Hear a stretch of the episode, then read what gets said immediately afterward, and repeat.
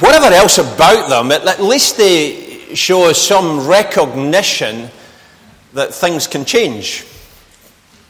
People make New Year resolutions because they want to start doing something they weren't doing before, or because they want to stop something, or set new goals, or whatever. It's, it's saying, yes, it's a new year, and it need not be exactly the same as last year. Life changes, life moves on. And that's true not just for life in general, but also for the followers of Jesus and their Christian life. And in that passage that Martin read from 1 Thessalonians, the Apostle Paul makes that clear twice. He, twice in verse 1 and in verse 10, he says, More and more. I want you to live lives that are pleasing to God more and more. I want you to show love to others in, in the church more and more.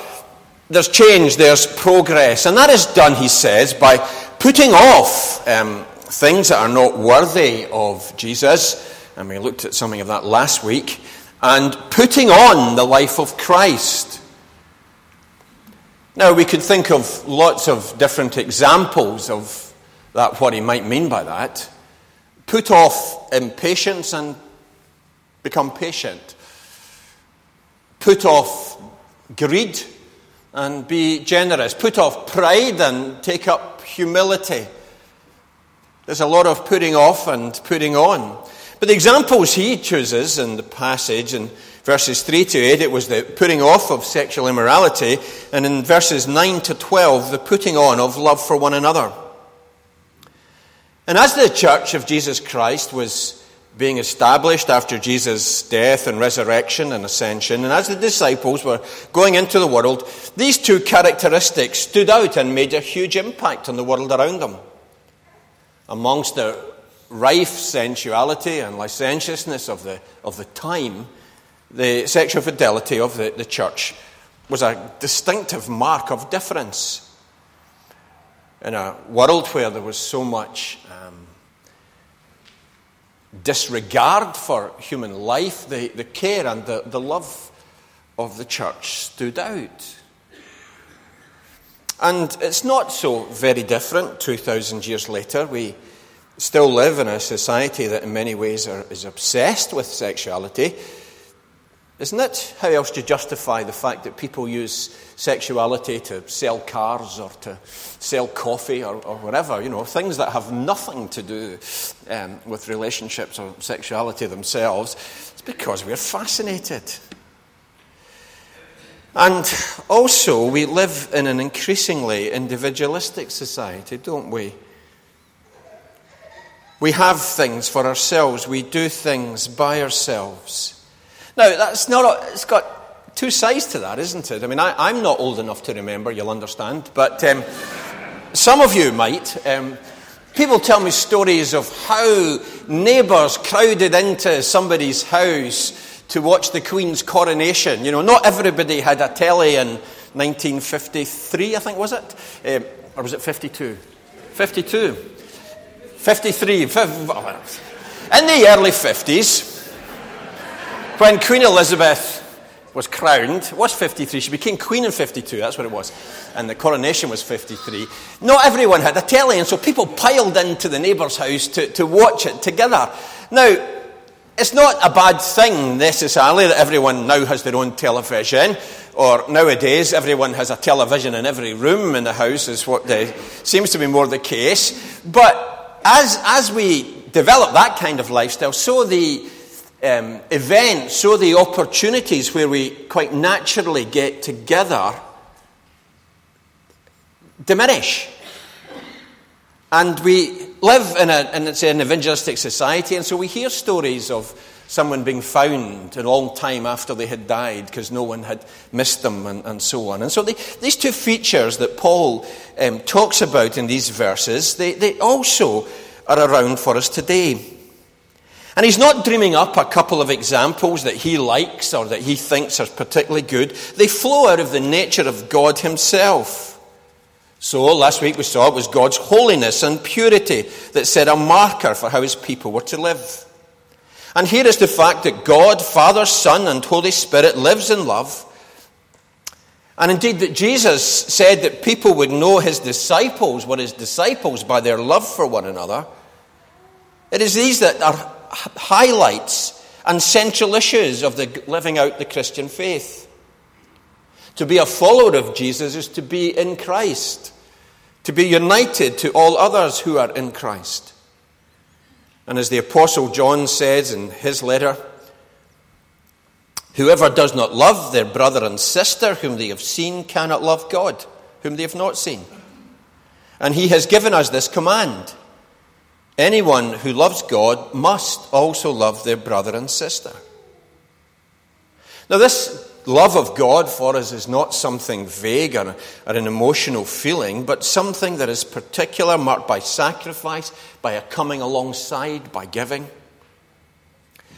Writing on this passage over a hundred years ago, um, James Denney said, Is not love a strong and peculiar word to describe the feeling you cherish towards some members of the church?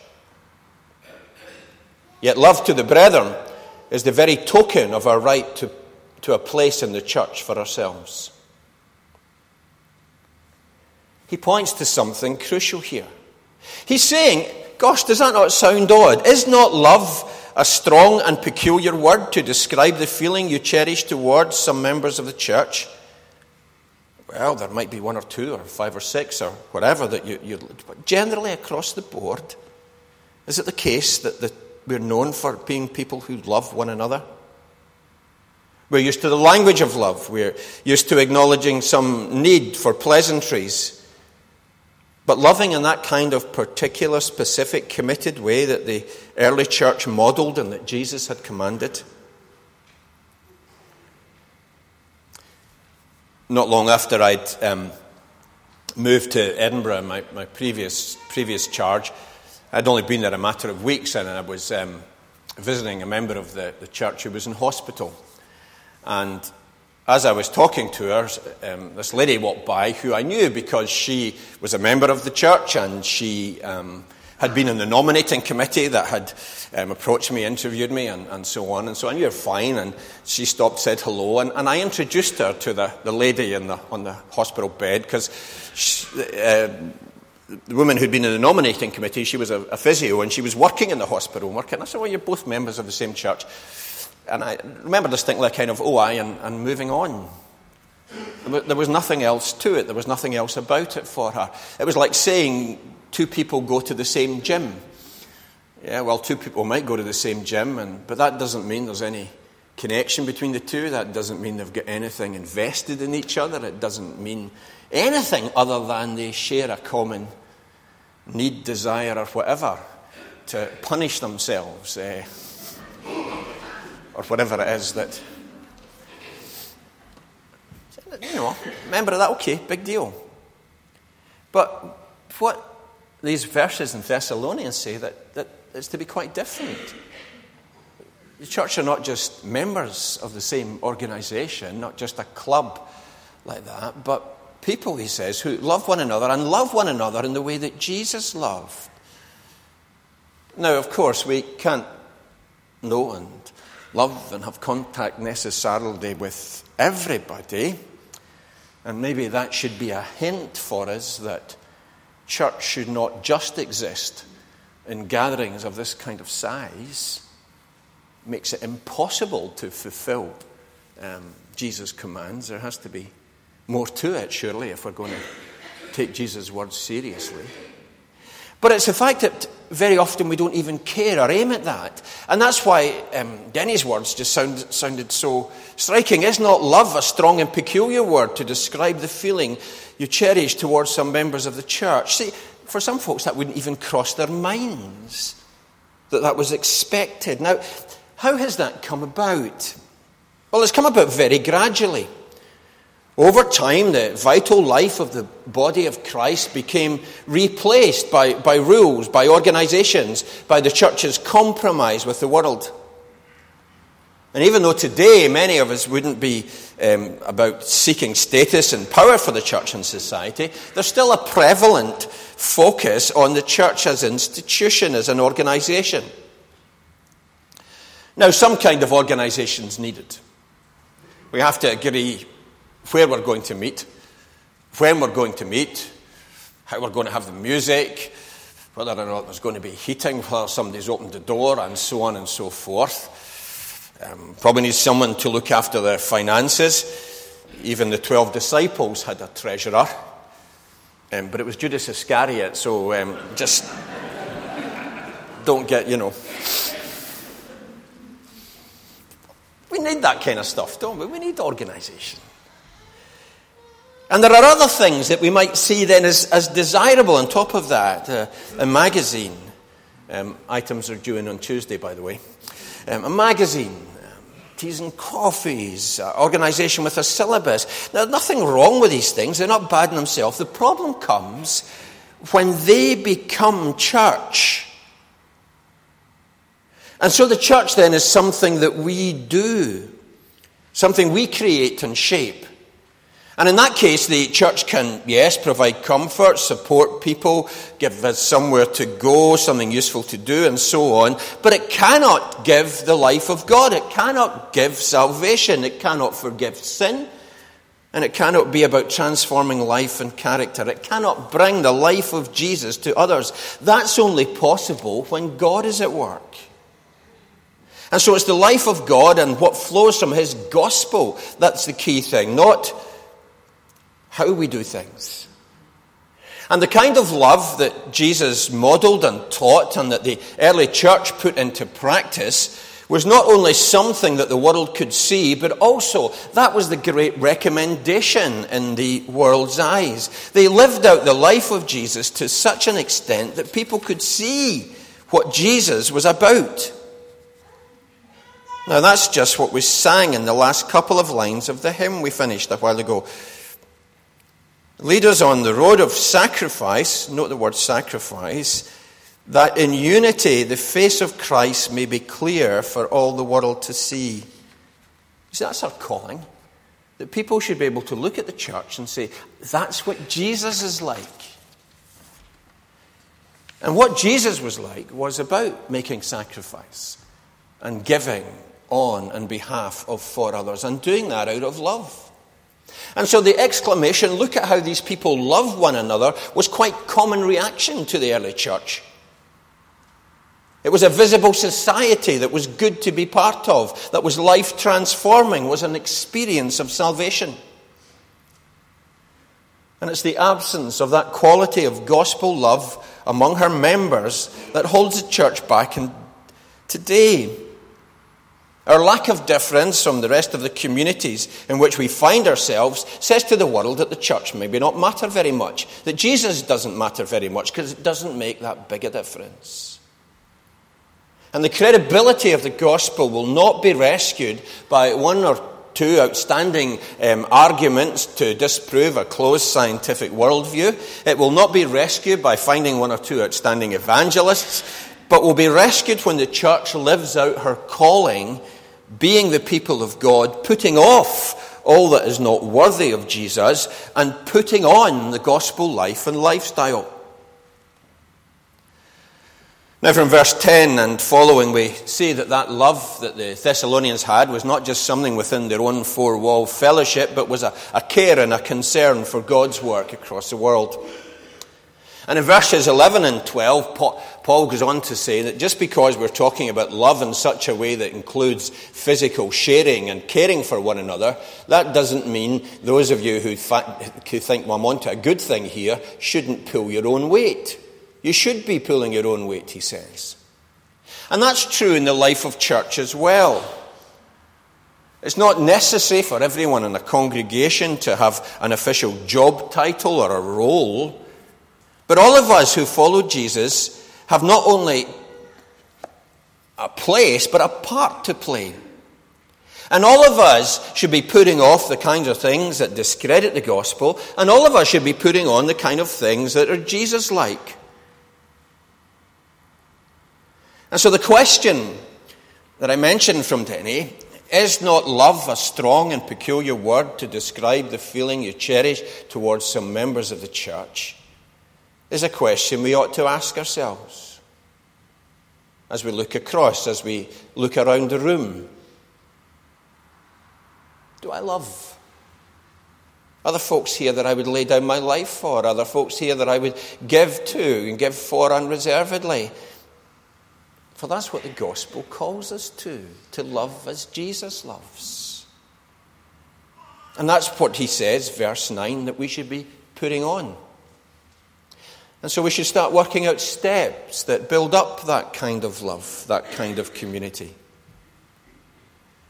Well, did any of you make New Year resolutions? That's okay, don't tell me. Did any of you make New Year resolutions and you've now broken them before, the, before we're out of the first week of January? but no matter.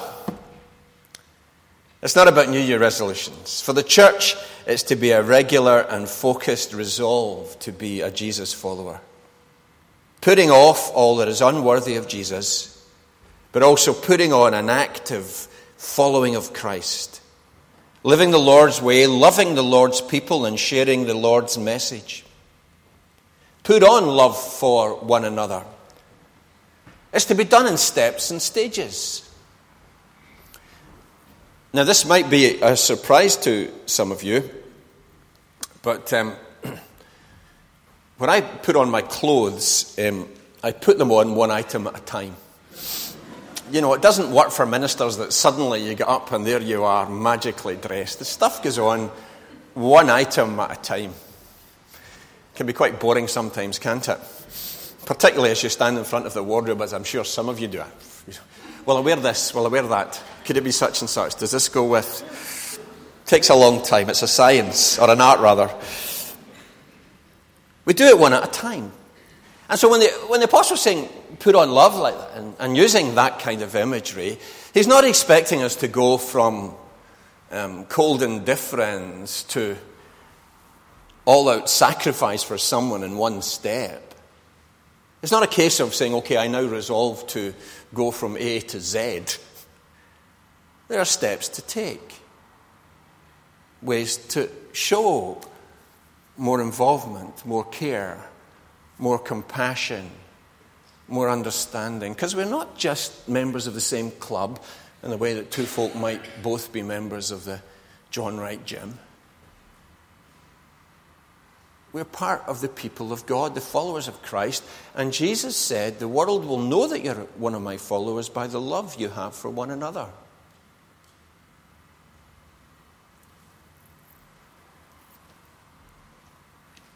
So we need that recognition that the organization of church is important but secondary. Primary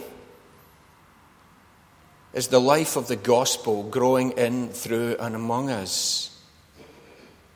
It's only there that there is the life of God. It's only there that there's the foretaste of the kingdom. It is only there that there is salvation and new life. Not in what we can do by ourselves, but in what God can do in, with, through, and among His people.